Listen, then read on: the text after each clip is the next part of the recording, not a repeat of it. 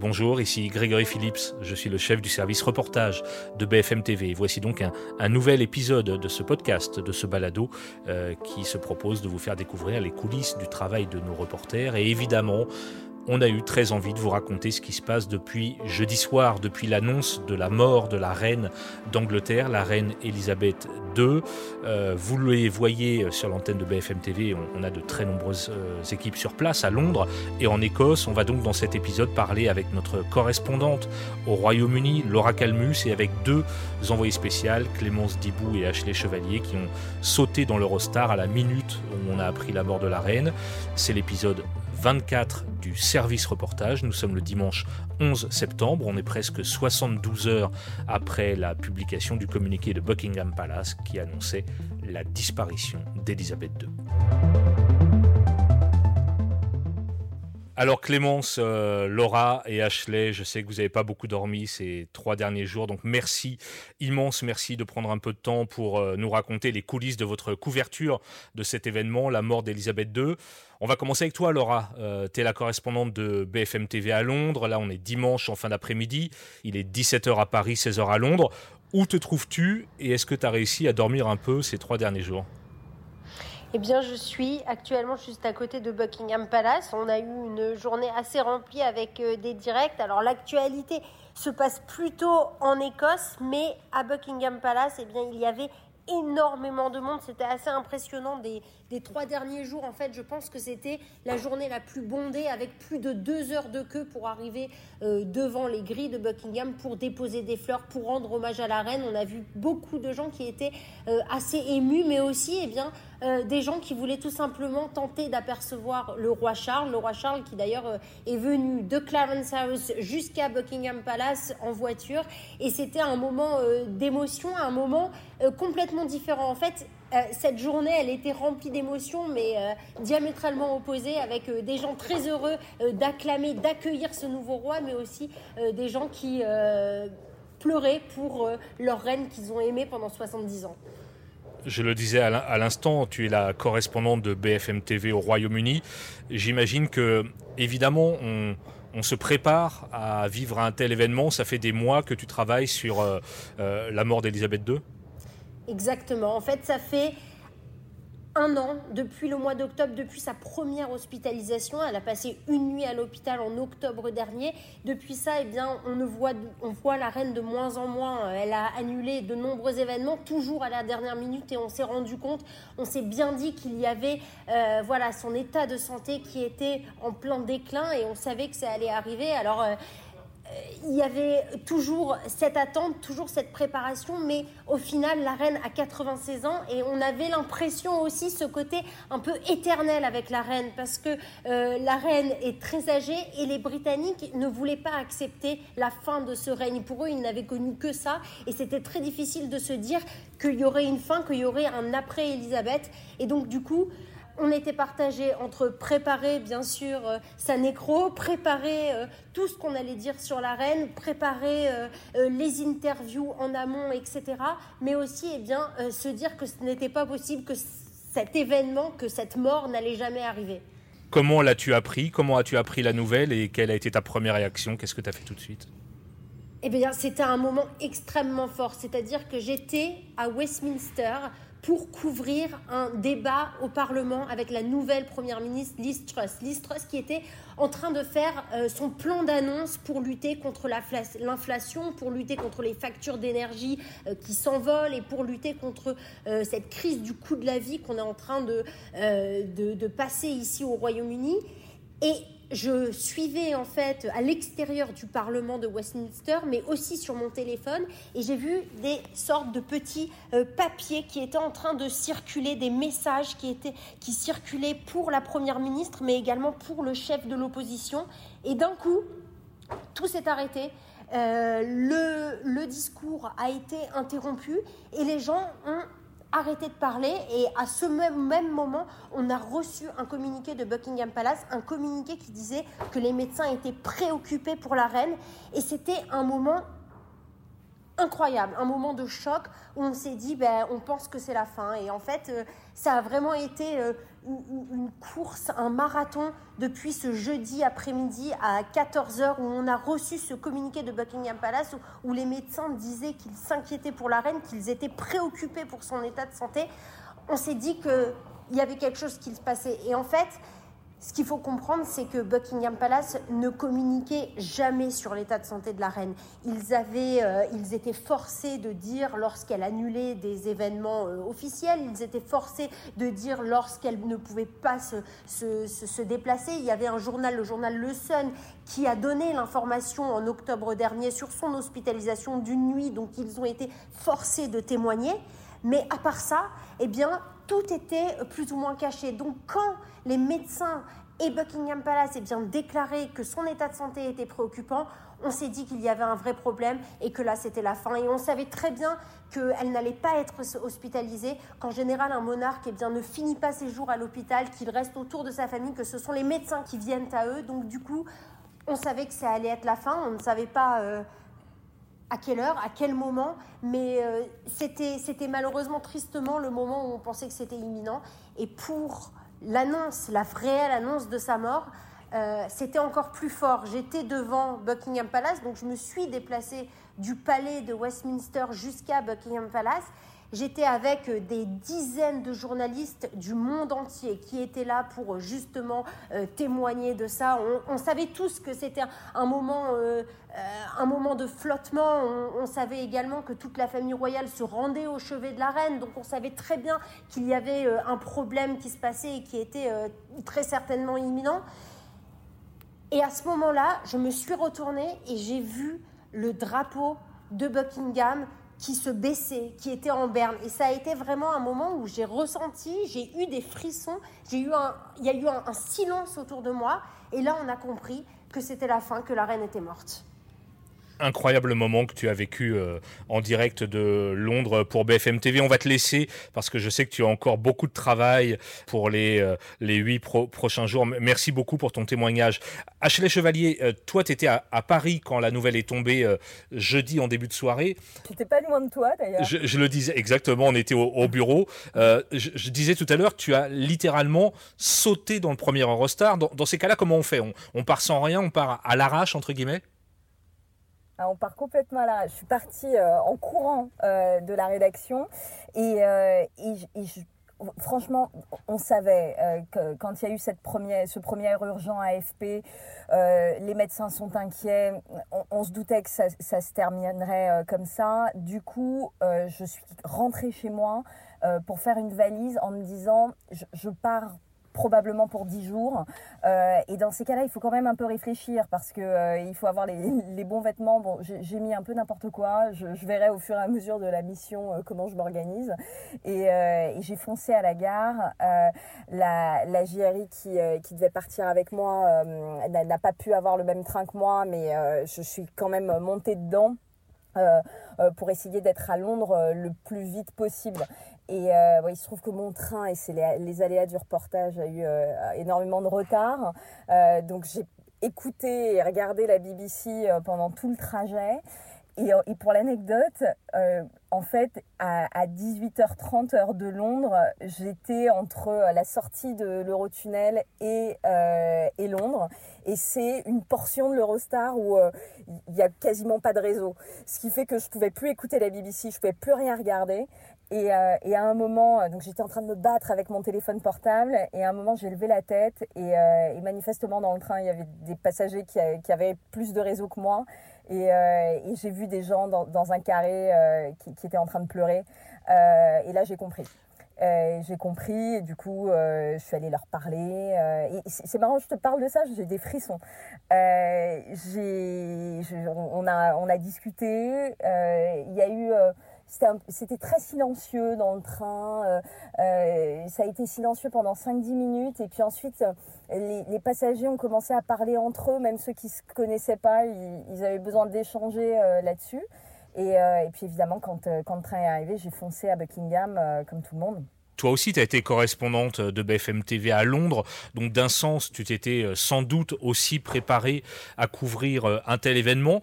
Mais euh, est-ce que malgré cette préparation, il y a un moment où tu te laisses emporter par l'émotion populaire que tu décris à l'antenne. Est-ce que l'émotion te touche aussi en tant que reporter? Oui, alors ça a moins été le cas jeudi soir, vendredi, parce que on est tellement dans l'action que, euh, que, que, parfois on réalise pas vraiment ce qu'on est en train de vivre.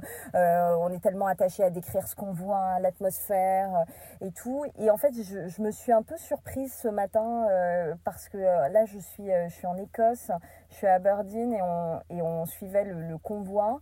Et, et, je discutais avec, avec des, habitants d'Aberdeen qui étaient là pour, pour regarder ce convoi. Et, et aujourd'hui, aujourd'hui c'était plus dur, c'est-à-dire qu'il y avait beaucoup plus de larmes, les gens pleuraient plus, ils avaient du mal à finir leurs phrases. Et, euh, et, à un moment, je discutais avec une dame euh, qui était extrêmement touchante, qui me disait ce que me disent tous les Britanniques depuis que je suis arrivée ici, mais euh, euh je ne sais pas si c'est euh, si c'est la fatigue, si c'est le moment, si euh, euh si c'était le, fait de réaliser que moi aussi j'allais voir la reine comme pour la dernière fois. J'ai eu j'ai eu une petite boule dans la gorge quand même, vraiment des frissons et, et, et oui je me suis un peu laissée laissée submerger par l'émotion. Alors heureusement j'étais pas en direct et, et j'ai réussi à me reprendre, mais mais c'est vrai qu'on vit des moments forts. Après euh, en fait, je pense que la différence, c'est que quand je vivais ici et que je couvrais des, événements avec euh, où, il y avait la reine, c'est elle qui nous collait des frissons. Euh, C'est-à-dire que quand elle arrivait, il y avait un tel engouement, on se laissait vraiment emporter par l'ambiance. Et, maintenant, ce sont ces sujets qui me donnent des frissons. Euh, la, la, la, façon dont ils en parlent, c'est ce qui est très émouvant. Enfin, euh, Clémence Dibou, tu es, es, avec nous aussi dans ce, dans ce podcast. Euh, ta mission à toi, c'est c'était tu es à Édimbourg ce soir, hein, c'est ça? C'est ça. Je sais pas si, si tu entends. Euh, alors j'allais dire le bignou, ça c'est mon oui, on breton, bien. mais la cornemuse, euh, voilà. On, on, on l'entend bien. Édimbourg ce soir, mais ta mission première, c'était de te rendre au château de Balmoral, la résidence écossaise de la reine où elle est euh, morte jeudi dernier. Euh, précise-nous, ça se trouve tout au nord de l'Écosse, donc j'imagine que c'est pas forcément facile d'accès. Non, c'est tout au nord de l'Écosse et c'est à une heure de route d'Aberdeen, euh, le grand port euh, de pêche écossais euh, qui est à l'est de l'Écosse. Et évidemment, quand il faut partir dans la précipitation, c'était déjà compliqué d'aller à Londres. On l'a entendu avec Ashley et les Eurostars qui avaient du retard. C'était carrément une mission d'aller à Balmoral le plus vite possible. mission pas Camille impossible, t'as réussi évidemment, avec Camille Fournier, euh, la JRI avec qui je, fais binôme, on a fait un Paris-Manchester. Et évidemment, le Manchester-Aberdeen avait énormément de retard. Et quand on est arrivé à Aberdeen, il n'y avait plus de, de, de, voitures de location, puisque le, le, Loire avait fermé. Et donc, ce qu'on a fait, c'est que le taxi qui nous a amené à notre hôtel, on lui a demandé s'il était d'accord pour nous emmener euh, très tôt le lendemain matin à Balmoral. Il nous a dit d'accord, je peux vous emmener, mais maintenant en pleine nuit parce que moi après je vais me coucher. Donc, qu'est-ce qu'on a fait On a pris le taxi, on était arrivé à Balmoral ouais. euh, vers 4 heures du matin. Euh, du coup, bah, on était parmi les premiers journalistes étrangers à arriver sur place, ça c'était top. Et, euh, et, on a pu accéder en pleine nuit euh, aux grilles de Balmoral. Après, ça s'est un petit peu durci les conditions de, de, de tournage. Il a fallu jouer au, jeu, au, au, chat et à la souris en étant proche des grilles, un peu plus loin des grilles. Enfin, en tout cas, on a pu travailler, on a pu être sur place, voir un peu comment, comment tout ça s'organisait. J'imagine que Balmoral est un tout petit village, enfin je ne sais même pas s'il y a un village, il y a le château en tout cas. Euh, L'ambiance c'était quoi? C'était très recueilli, c'était euh, assez peu de monde finalement, comment tu peux la décrire? Oui, en fait, le, village le plus proche, c'est Balater. Hein. Le premier stop qui a été fait euh, pendant le, cortège funéraire, c'était c'est à peine à 10 minutes de voiture de, de, Balmoral. Le recueillement, alors il y avait vraiment de tous les milieux sociaux, de tous les âges. Ça, c'était le premier point. C'était très familial. Euh, on a même vu une petite fille qui est venue en princesse pour déposer une fleur avec sa maman. On imagine un peu ce que ça représente du coup pour les enfants la mort de la reine. beaucoup de silence beaucoup de respect. Euh, quand on voyait les gens déposer des, bouquets de fleurs, c'était presque religieux. Je ne sais pas si c'était un peu la même ambiance à Buckingham Palace, mais c'était, on dépose les fleurs très religieusement, tout est bien organisé, en silence. Et alors peut-être qu'il y avait un petit côté un petit peu plus intimiste à Balmoral parce que ça n'est pas une résidence officielle mais une résidence de la, de la famille, en privé de la famille euh, euh, des rois, reines et rois de, Grande-Bretagne. Euh, il y avait un côté un petit peu plus loin, loin de tout parce que forcément il faut venir soit en voiture soit en bus donc c'est un peu plus compliqué. Il y avait un peu moins de monde qu'à Buckingham Palace, on sentait un peu plus de ferveur et puis surtout il y avait aussi un paramètre important c'est qu'il y avait énormément d'Écossais forcément on est en Écosse, il y avait beaucoup de monde en kilt, enfin, beaucoup d'hommes en kilt et tous les Écossais à qui on a parlé, à ce qu'on leur a demandé ce que représentait la royauté, tous nous ont dit qu'ils étaient tellement fiers que la reine aime à ce point l'Écosse et à ce point leur nation. Au moment où je vous parle, moi je suis à la rédaction de BFM TV, je vois euh, sur nos écrans que le, cercueil d'Elisabeth II est en train d'arriver euh, à Édimbourg euh, en fin, en fin d'après-midi. D'ailleurs, je vais vous laisser, je ne vais pas prendre trop de, votre temps, mais deux questions pour finir à toutes les deux. Pourquoi, à votre avis, cette reine était-elle aussi populaire et que signifie sa disparition? Quel changement ça, peut impliquer Ashley? Qu'est-ce que tu en penses c'est un peu convenu, euh, mais, c'est quand même une réalité parce qu'ils le disent tous. Hein. Ils disent tous, euh, on a connu qu'elle. Euh, et c'est pour ça qu'elle était aussi populaire, hein, quelles, que soient, quelles que soient les générations. ils ont grandi avec elle, ils ont vieilli avec elle, ils ont eu toutes les, émotions de leur vie avec elle. Et, ils me disent, on a l'impression d'avoir perdu un membre de notre famille. Euh, vraiment Ils te disent vraiment ça Oui, oui. Et, euh, et c'est pas, euh, c'est pas un témoignage comme ça après avoir interviewé 10 ou 15 personnes. J'irais une personne sur deux. me dit mhm. j'ai l'impression d'avoir perdu une grand-mère ou une grande-tante. Clémence, à ton avis, qu'est-ce qui peut euh, se passer pour la monarchie britannique maintenant qu'Elisabeth II euh, n'est plus là? Est-ce que ça change euh, les choses? Est-ce que ça change le regard des, sujets de Sa Majesté? Bah, même au-delà de perdre un membre de leur famille, c'est vrai que c'est ce qu'on a entendu. Alors je ne sais pas si c'est l'émotion, la fatigue, mais moi ce que j'ai ressenti aussi, c'est le côté un peu presque Elisabeth II, une icône, une sainte, ou en tout cas une personne un peu irréelle qui est pourtant présente, mais avec toutes les caractéristiques positives d'une image un peu euh, abstraite euh, de ce que peut être un souverain, euh, avec évidemment eh ben, son rôle pendant la guerre, et puis le fait qu'elle ait accédé au trône très tôt, ça veut dire qu'on a eu très vite une image un peu lisse, un peu, fermée autour d'elle, et qui tellement tellement rassembleuse qu'on voit bien, elle, a eu des, hommages du monde entier, à quel point ces, rassembleurs, même Donald Trump et plein d'autres, lui ont rendu hommage. Donc c'était le côté fédérateur qui sera peut-être plus compliqué pour, pour Charles III parce qu'il accède au trône à 70 ans et qu'il a pris déjà position sur pas mal de sujets.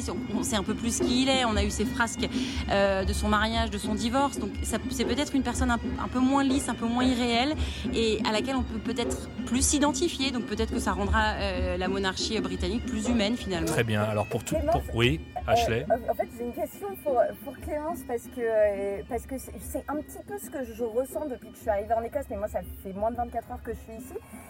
Est-ce que tu n'as pas le sentiment que c'est le, dernier verrou qui vient de sauter pour l'Écosse? C'est-à-dire qu'il euh, y a quand même un, nouveau référendum pour l'indépendance de l'Écosse qui est dans les tuyaux. Il hum, euh, c'est quand même une partie du pays qui, aime traditionnellement un peu moins la monarchie. Et, euh, et, que c'est elle qui tenait tout ça et qui unifiait ce pays et que justement ce qui pourrait changer maintenant, en tout cas pour l'Écosse, c'est le côté, ben, on, a plus cette personne à respecter euh, et, on pourrait euh, euh, aller vers notre indépendance. Il va falloir qu'il vienne passer ses étés à Balmoral, Charles III, parce que c'est vrai qu'on se rappelle du score de 2014 du, référendum sur l'indépendance, qui me semble que c'était 55%, rejeté à 55%. donc oui, Charles III, il a intérêt à montrer qu'il aime le tartan, qu'il aime l'Écosse, et qu'il vient y passer ses étés avec plaisir. Très bien. Alors, si on fait un point de situation à Paris, il est 17h23, euh, le cercueil d'Elisabeth II est en train d'arriver à Édimbourg. Pour tout vous raconter, ici à la rédaction, on est en train de préparer le dispositif des, des prochains jours parce que les, les obsèques, les funérailles d'Elisabeth II euh, sont prévues pour le, pour le 19 septembre. Quel est votre programme à, toutes les deux? Vous restez jusqu'à la fin de, de cet événement euh, planétaire? C'est à toi de nous le dire, c'est toi le chef en tout cas, vous avez envie de, continuer à suivre ça jusqu'à la fin, jusqu'aux obsèques. Bien sûr, une fois qu'on a mis le doigt dedans, on est obligé de rester jusqu'à la bon. fin. Bon courage. Bon courage à vous, c'est effectivement un événement exceptionnel que vous avez la chance de, vivre et, et de couvrir et de raconter aux téléspectateurs de BFM TV. À bientôt. Merci, à bientôt.